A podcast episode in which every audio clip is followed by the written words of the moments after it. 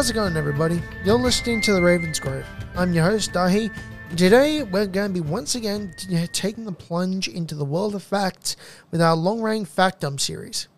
Now, before I go any further, this episode of the Raven's Grove features the following trigger warnings supernatural or slash horror mentions, crime mentions, tobacco mentions, cannabis and marijuana mentions, Drug mentions, weapon mentions, murder mentions, mummification mentions, and medical practice mentions. So if any of those are in any way a trigger for you, please give this episode a miss.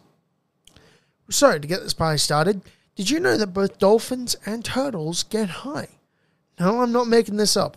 If you've seen the film Finding Nemo, you'll probably remember the sea turtles they all speak like stone surfers, like, whoa, dude. That depiction is actually not that far removed from the truth. See, in the wild, sea turtles are known to eat jellyfish.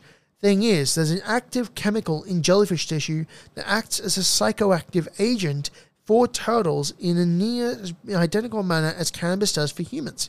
And as for dolphins, they take it one step further. Dolphins have been known to deliberately antagonize pufferfish so that they inflate as a defense mechanism. Now, this may seem like dolphins being mean for no reason, which is a perfectly valid assumption, I might add. Seriously, dolphins are mean little buggers. I'll be doing another episode on that topic, so stay tuned. But marine biologists have worked out that when pufferfish inflate their bodies, it releases a specific chemical into the water around the bodies. Now, this chemical is designed to disorientate and deter predators, allowing the pufferfish to swim away. But it seems that dolphins can will actually cause deliberately cause pufferfish to inflate just so they can imbibe this chemical to get high. In fact, there's actually footage online of a pod of dolphins passing around a pufferfish around a circle like a bong. Again, I'm not making this up. Seriously, go look it up for yourselves. It is hilarious. All right, fact number two. Now, what do you think when I say these two names? Snoop Dogg and Martha Stewart. When I said Snoop's name, you probably thought weed, guns, gangster rap. When I th- said Martha Stewart, you probably thought cooking, homemaking, organizing a comfortable life. But what many people may not know is that of the two of them, only one of them has actually done time in prison, and it's not for what you'd immediately think. You see, Snoop, despite, despite being a literal legend in the rap genre, he's never been to prison. Don't get me wrong, he's been in trouble with the law uh, more than once for a variety of reasons, most notably when he was arrested for murder in 1993. Mm. See, in that instance, he was acquitted when it came to trial in 95 on the grounds that A, it was self defense, B, the man that Snoop's bodyguard had shot was a member of the rival gang. C, the victim had been carrying a firearm and went to draw it, thus posing a very real threat. D, the victim's friend had returned to the crime scene, tampered with the evidence behind the victim's gun. E, that Snoop wasn't actually the shooter, he was just driving the car. And F, the fact that the LAPD had done a truly appalling job of handling the, handling the crime scene with incompetence, having inadvertently destroyed the murder victim's clothing, bullets, and shell casings from the scene. Apparently, when that last fact came out in the courtroom during the trial, it was catastrophic for the case against Snoop and his bodyguard. However, Martha Stewart was actually sent to federal prison for six months in 2004 for insider trading, conspiracy, and lying to federal investigators, and then had to serve another six months under house arrest and a further two years probation. Crazy how things work out, huh? Now on to number fact number three.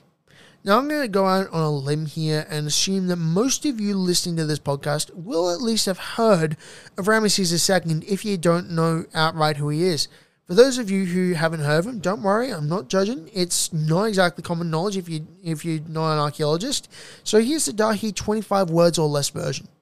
Born in circa 1303 BCE, Ramses II was one of the most powerful and most well-known Egyptian pharaohs of all time, ruling Egypt for nearly 67 years in the 19th dynasty of the New Kingdom before passing away in 1213 BCE, aged approximately 90 which in that time period is a incredible achievement.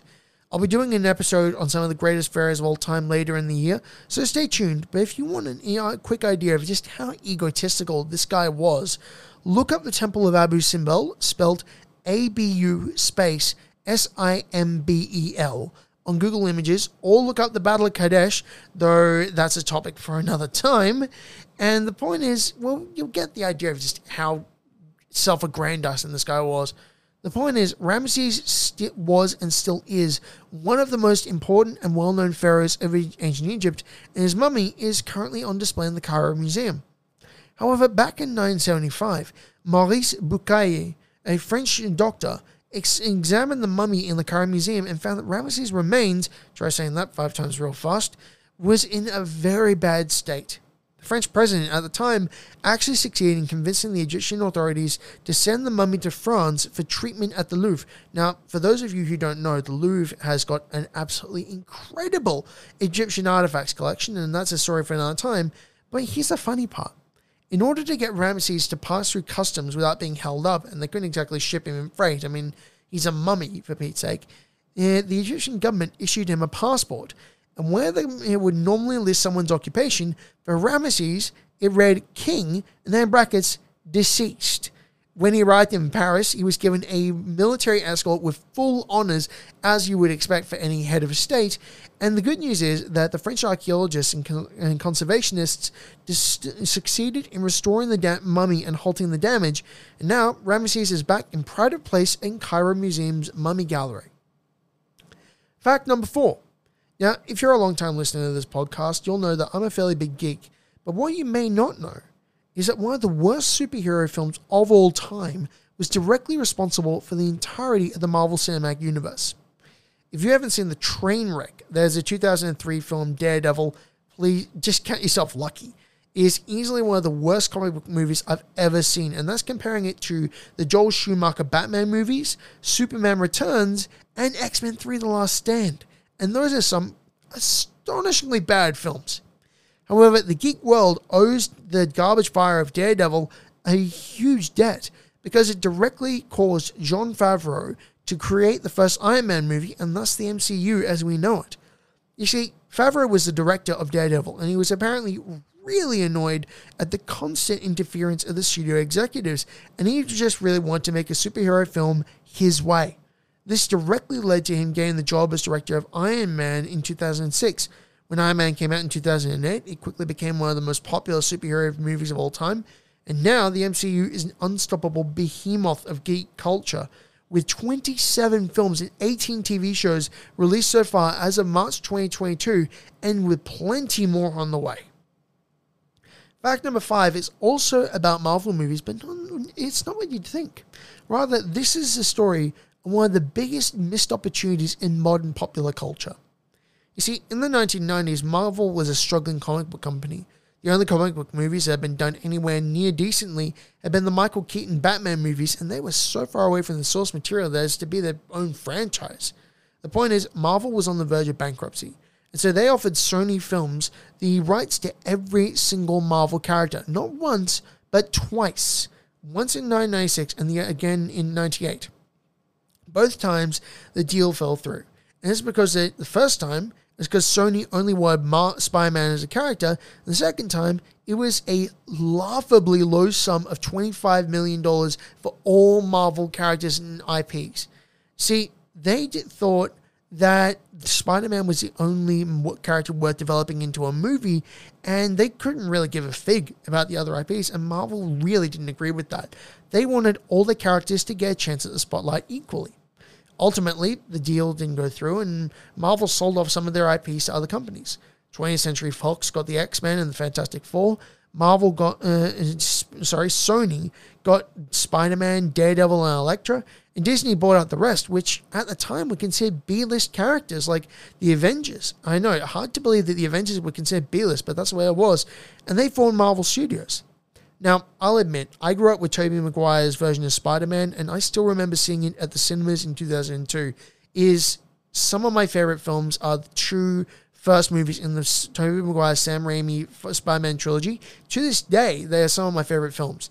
But fast forward 10 to 15 years, Iron Man's come out and the MCU is really kicking off. Suddenly, everyone's clamoring over Disney's versions of these characters, and well, with the sheer amount of legal issues over the characters of Quicksilver and Spider Man appearing in the MCU in the past 10 years, well, you can bet you anything you like that Sony are kicking themselves for passing up on the entire Marvel IP rights. Fact number six deals with one of the most famous types of monsters in modern fiction vampires. Now, while the depictions of the vampire in modern media have a lot to answer for, yes, I'm talking about you, Twilight. One of the most common beliefs about traditional vampires is that they can't be seen on, in photographs or on camera and they don't have a reflection. Now, to understand why this is, here's a crash course in Revolutionary era and Victorian era technology. At the time, mirrors were comprised of a large, highly polished piece of silver with glass placed in front of it. Now, as for the cameras in the film, up until the age of the digital camera, traditional film stock was developed using a, using a process that involved the chemical silver nitrate. Now, in nearly all modern, in nearly all vampire lore, that isn't actually in any way serious about it. Again, looking at you here, Twilight, silver is either outright lethal or at the very least is very, very bad or poisonous to vampires. This means that vampires would not cast a reflection on a mirror made with silver, nor would their image be caught on the cameras of the time. However, nearly all mirrors these days are made with silver, and but they are made with stainless steel, and photos taken on digital cameras no longer need developing in silver nitrate emulsion. Therefore, a modern vampire story would be able to have the vampires see the reflection and have their photo taken. Finally, fact number seven concerns the inspiration for one of the most popular characters in the Harry Potter franchise. According to the story, back in the late 80s or early 90s, J.K. Rowling was in a pub in Devon. Now, for those of you who don't know where Devon is, if you look at a map on the UK, it's down in the bottom left hand corner. It's in the West Country, and they have got a, for want of a better term, a very distinct accent. I'll be doing an impression of it later on this fact, so don't worry. So she's in a pub in Devon when in walked a bunch of bikers. Now, these were your standard bikers long beards, wild hair, tattoos, the kind you really don't want to mess with. But apparently, there was one among them who took that to their next level, and he was huge, much bigger than the others. According to the story, he sat down at the table next to Rowling, and as you'd expect, Rowling was very in- nervous by this. But then this incredibly intimidating giant of a man starts up a conversation with her in a very West Country accent about how he's worried that his petunias and pansies weren't doing too well. Apparently, they had a very nice conversation about gardening, and she left in a really good mood. And that biker became the inspiration for the character of Rubeus Hagrid in the Harry Potter universe. And speaking as a Harry Potter fan, Hagrid's one of my favorite characters, so I really appreciate that one. Anyway, that's all for today, folks. Thanks for listening to the Raven's Grove. I've been Dahi, you've been awesome. I'll talk to you in the next episode. See ya.